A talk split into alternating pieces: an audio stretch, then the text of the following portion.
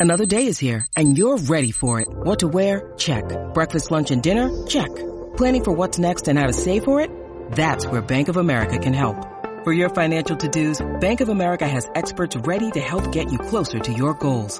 Get started at one of our local financial centers or 24-7 in our mobile banking app. Find a location near you at bankofamerica.com slash talk to us. What would you like the power to do? Mobile banking requires downloading the app and is only available for select devices. Message and data rates may apply. Bank of America and a member FDIC.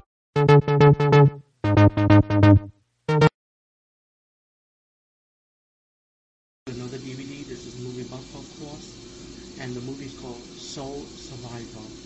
Okay, I was lucky enough to rent this movie because to be honest with you, this movie is a piece of shit.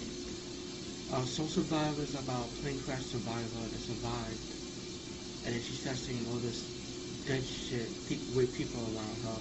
But it's not, like what you think it is, like a habit did. It's more like when you see weird movies or horror movies, you're supposed to see more than just killing or so they fill your mind. But this movie here was plain stupid. Um.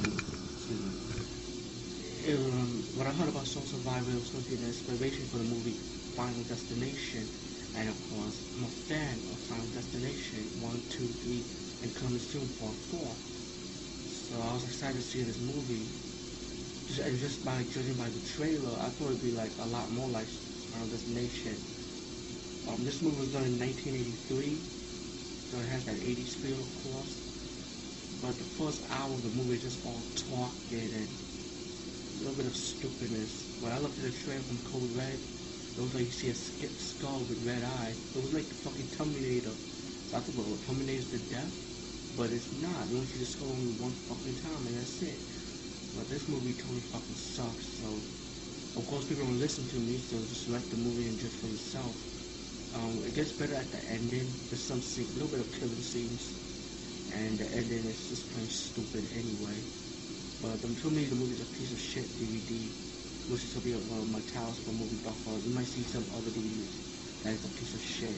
And trust me, these are movies I come across by accident. It's not like I'm gonna rent it knowing that's a piece of shit DVD like other reviewers. They know the DVD is crap, but they're gonna review it anyway just to get a video blog in there just to say it's a piece of shit for you guys.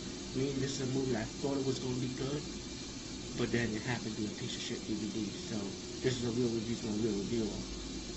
Please don't like this, but like I said, you're to like it anyway, so judge for yourself.